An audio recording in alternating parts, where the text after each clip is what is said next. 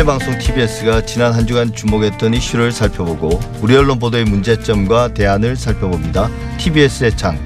지난 주말 문재인 대통령과 조 바이든 미국 대통령의 첫 번째 정상회담이 마무리됐습니다. 우리 언론들 그리고 TBS가 어떤 부분들을 눈여겨봤는지 비교해서 살펴보겠습니다. 김원경 뭉클미디어 인권연구소장 나오셨습니다. 어서 오세요. 예, 안녕하세요. 네, 이번 한미 정상회담에서 정말 다양한 의제들이 논의됐는데요. TBS도 정상회담 전으로 관련 내용을 머리 기사로 다뤘습니다. 예. TBS를 비롯한 우리 언론들 이번 한미 정상회담이 가져온 의미와 성과 전체적으로 어떻게 평가했나요? 일단은 TBS 보도부터 보면은요. 예. TBS는 사실 김어준의 뉴스공장에서 굉장히 굵직하게 거의 많은 시간을 할애해가지고 관련 내용을 분석하는 그런 내용을 전해줬습니다. 네, 그렇더라고요. 네, 예. 예, 최종건 외무부 제 1차관 그리고 정세현 어, 민주평화통일자문회의 수석 부의장 그리고 국립외교원의 김준영 원장 등 정말 어, 이 사안에 대해서 이보다 더 잘 말해줄 사람이 없다라고 싶은 그런 분들이 나오셔서 어, 내용을 아주 하나하나 짚어보는 그런 어, 방송을 해서 사실 많은 사람들이 이 방송만 들어도 한미 정상회담에 대해서 본인이 가지고 있는 어떤 거- 어, 걱정이나 이런 것들을 많이 또 해소하고 예. 어, 바라보게 됐을 것이라고 보이고요.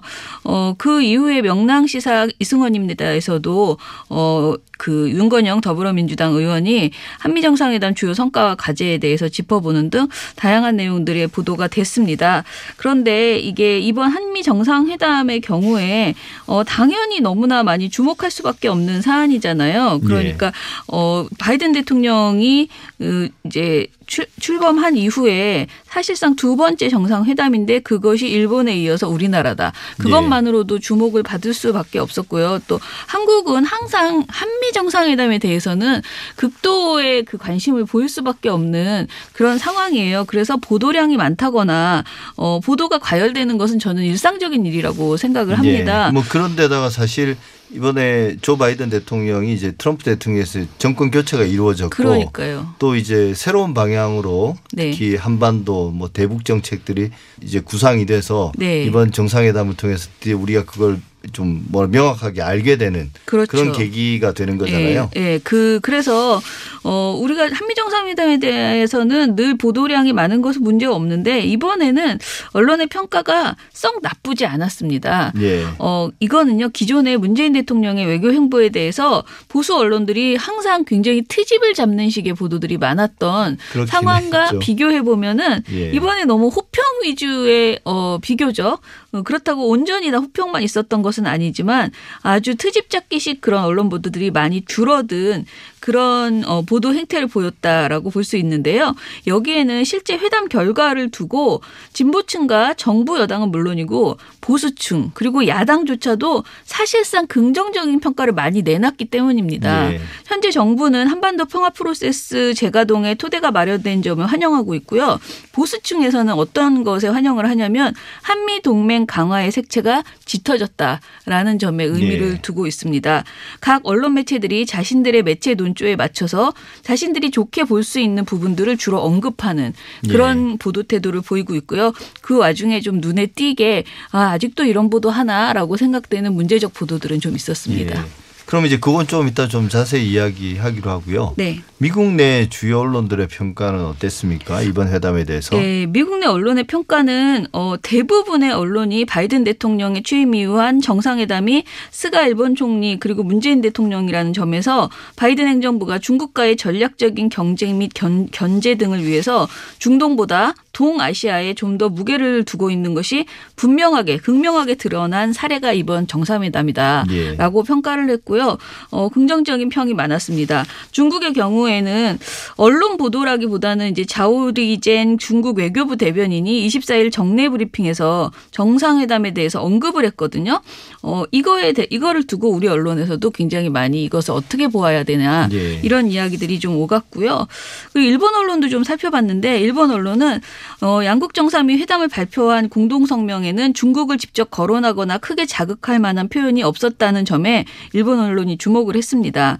아사히 신문의 경우에는 한미 외교 소식통을 인용해서 중국 신장 위구르 자치구 인권 침해, 대만 해협 및 남중국해 문제 등과 관련해서 중국을 자극하는 표현을 피하고 싶어하는 한국 측의 요청이 받아들여진 결과 아니냐라고 예. 보도를 했습니다. 예, 뭐 그러다 보니까 사실 중국 외교부의 반응도 좀 모호하게 네. 뭐좀 불만은 있겠지만 그게 또 강하게 나오지 않 그런 의미에서 좀 뭔가 어좀 균형을 잘 맞춘 어 네. 그런 네. 이번 회담이 아니었나 그런 이야기들이 많이 있더라고요. 예, 예, 예. 근데 지금 우리 언론들이 좀 대서특필한 내용 중에는 황당한 내용도 있었고 이게 막 유튜브에서 막 퍼져 나가서 또 문제가 되기도 했는데 네. 그 미국 해리스 부통령이 네. 문재인 대통령과 악수를 한 뒤에 손을 닦았다. 예. 근데 사실 이게 따지고 보니까 미국의 그 폭스 뉴스가 네. 어 이제 또 그쪽 입장에서 볼 때는 네. 어 해리스 부통령이 이제 눈에 가시 같은데 네.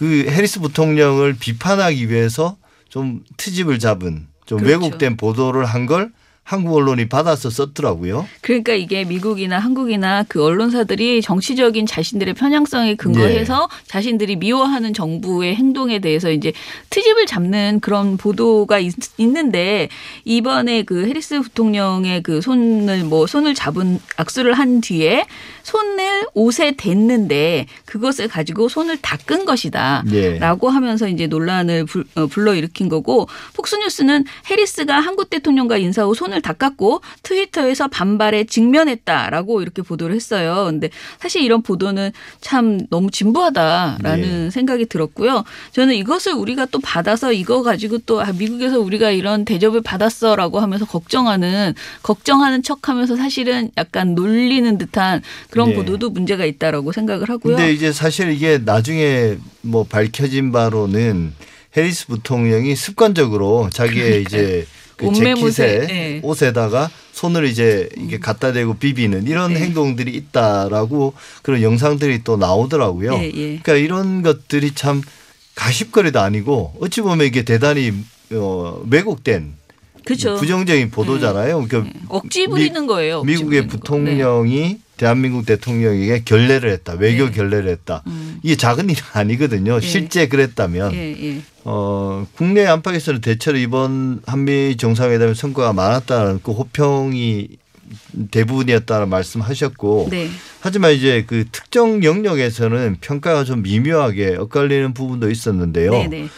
항상 이제 언론에 대한 불만이 있지만 이번에도 여당에서는 일부 언론이 한미 정상회담 성과를 왜곡한다 네. 이런 비판도 나왔습니다. 이런 네. 말이 좀 직설적으로 나오기는 쉽지 않은데 네네. 어떤 부분이 문제라고 보고 있는 건가요? 어 글쎄요. 아무튼 김용민 더불어민주당 최고위원이 그 한미 정상회담 성과를 왜곡하고 있다라는 어, 발언을 그 최고위원 회의에서 말을 했어요. 예. 그런데 저는 이제 정확하게 이 김용민 최고위원이 어떤 기사를 가지고 이런 이야기를 하셨을지는 제가 모르겠지만은 보도를 이렇게 살펴보다 보면은 두 가지 측면에서 굉장히 비판적으로 얘기를 하고 있는데요.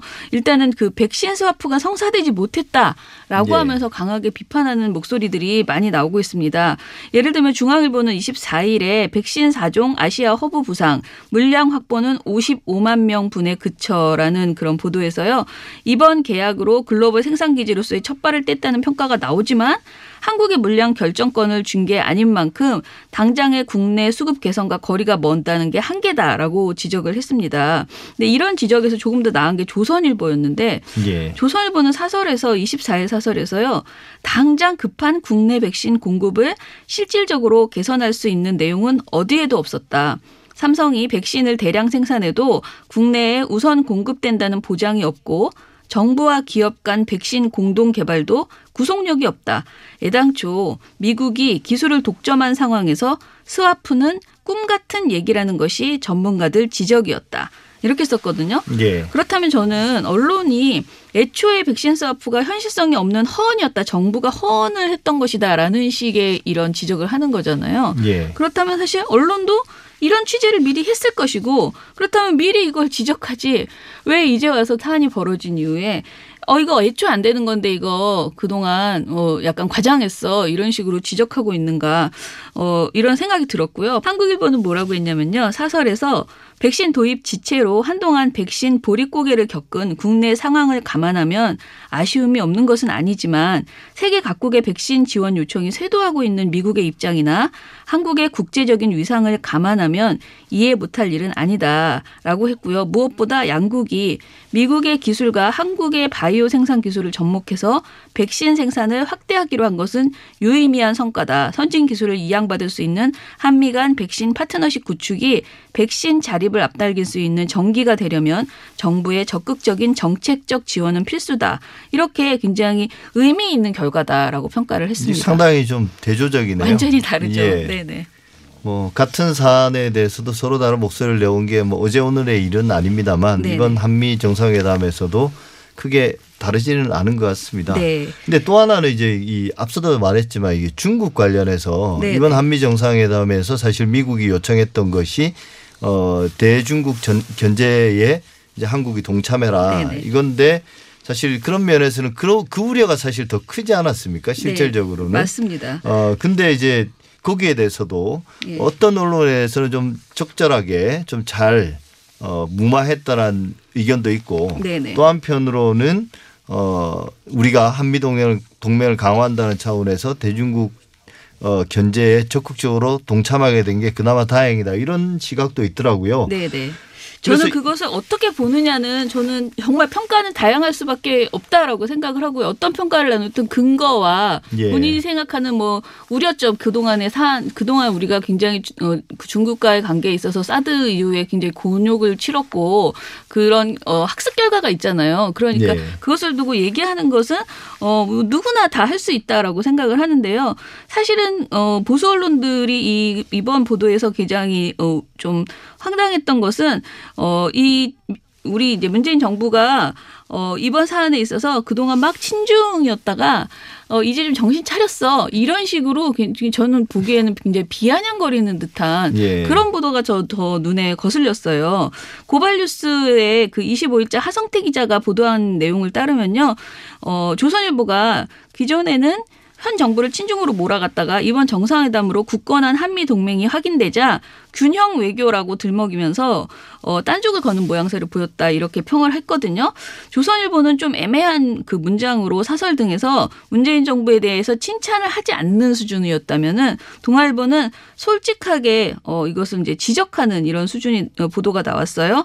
어, 이렇게 말했어요. 한미는 이번에 전통적 안보 동맹을 경제와 신기술, 글로벌 현안까지로 확장하기로 했다. 21세기의 한미동맹의 자연스러운 발전이다라고 하면서 중국이 이에 대해서 반발한다면 스스로 규범 위배를 자인하는 꼴이다. 정부는 중국에 당당히 대응해야 한다. 이렇게 이야기를 했어요. 그러니까 어, 한미 정상회담의 성과가 미국의 리더십 회복과 국제적 규범의 복원 덕택이고 그간의 비정상 타세 잠시 흔들렸던 한국의 좌표가 제자리를 찾은 것이다.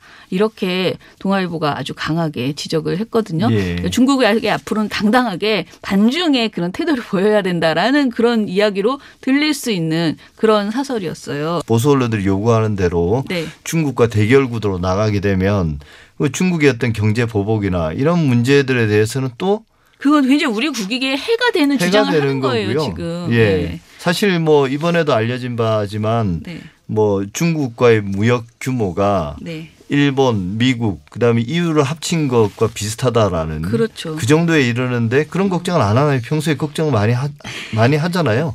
그런 문제들.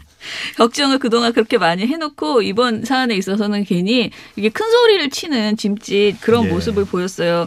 반면에 경향신문과 서울신문 등에서는 매우 따끔한 어조로 한미 정상회담에서 이 중국 문제가 언급된 것에 대해서는 조금 우려하는 그런 모습을 보였거든요. 예, 또뭐 대만 문제까지 이야기가 예, 됐잖아요. 그렇죠. 예. 서울신문은 대만 후폭풍 계산 못했나 폭탄 떠안았다는 분석이라는 25일 보도에서요. 중국이 민감해하는 대만 문제를 한미 정상 공동 성명에 못 박은 것 이것에 대해서 좀 우려하는 이런 보도를 했습니다. 일각에서는 우리가 폭탄을 아는 것이라는 어, 분석도 있다라고 이렇게 말을 했어요. 그리고 제가 이번에 그 모니터링을 하면서 보니까 어 그 선언문 자체 그 정상회담 그 결과를 가지고 치밀하게 분석하는 이런 보도보다는 대부분이 그냥 추측을 하고 여러 네. 가지 설왕설래하는 내용들 위주로 보도가 되어 있는데요. 한미 정상회담 같이 주요한 그런 결, 어, 회담의 경우 경우에는 특히 그 성안된 그 문구가 굉장히 중요하잖아요. 그래서 그 문구를 두고 하나하나 분석하는 이런 보도들이 너무 부족했다라는 점에서는 너무 지나치게 누군가의 말만을 컸었다는 식으로만 보도하지 않았나라는 생각이 들었습니다. 예. 그래서 사실 저는 뭐 언론사에 앉아서 네. 그 사설 쓰는 분들이 과연 이 문제에 대해서 그렇게 목소리를 강하게 낼 정도로 전문성이 있는가에 대해서는 항상 좀 의심이 맞아요. 들긴 하더라고요. 네네. 네, 어쨌든 문재인 대통령 26일 여야 5당 대표들과 회동해서 정상회담 성과를 또 설명하고 관련해서 협력을 당부하기도 했는데요. 네. 임기 마지막 회의긴 하지만 정상회담을 계기로 해야 할 일들이 더 많아진 것 같습니다.